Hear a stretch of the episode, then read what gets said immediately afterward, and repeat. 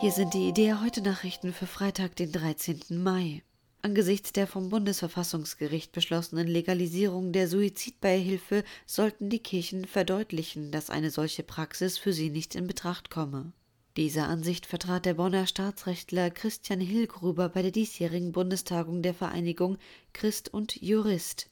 Hillgruber warnte die Kirchen davor, selbst Angebote auf Suizidhilfe in ihren eigenen Einrichtungen zu machen. Im Gegensatz zur reinen Sterbebegleitung dürften sich Christen an der Suizidbeihilfe nicht beteiligen. Sie sollten ihren Standpunkt nicht verleugnen oder die sich abzeichnende weitere Entwicklung beschweigen und achselzuckend hinnehmen.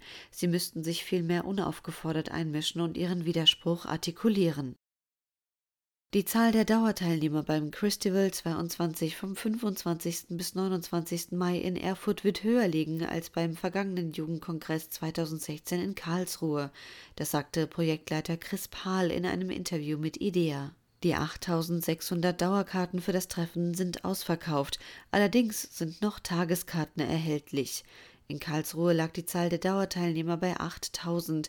Christival 22 ist damit die erste christliche Großveranstaltung seit Ausbruch der Corona-Pandemie. Laut Pahl ist die Zielgruppe des Kongresses jünger geworden. Wörtlich sagte er, Früher richtete sich das Christival vor allem an junge Erwachsene, heute haben wir auch die 14- bis 15-Jährigen im Blick.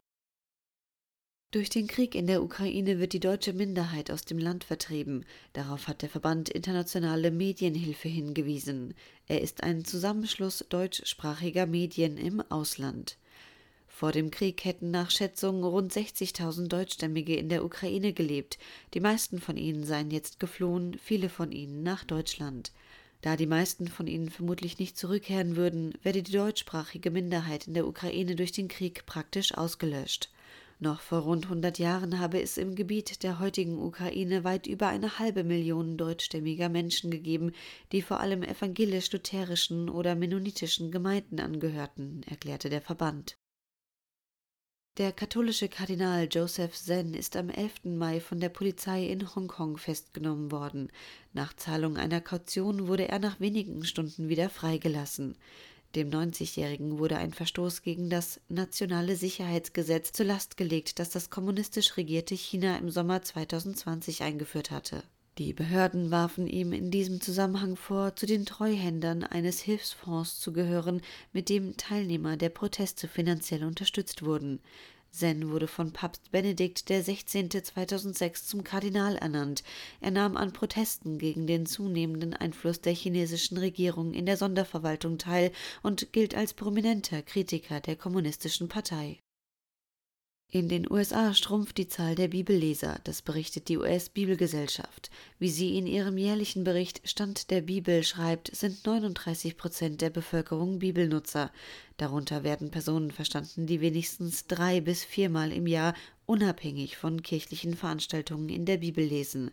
Zum Vergleich in den Jahren von 2011 bis 2021 waren rund die Hälfte der US-Amerikaner Bibelnutzer. Die aktuellen Zahlen seien erschreckend und ermutigend, heißt es in dem Bericht. Ein Auslöser sei die Corona-Pandemie. Das Virus habe die Lebensweise vieler Amerikaner stark verändert, einschließlich der Beziehung zu Kirchengemeinden, die für die meisten Christen im Mittelpunkt ihres Glaubenslebens ständen. Dieses Angebot ist spendenfinanziert. Mehr Nachrichten finden Sie jederzeit auf idea.de.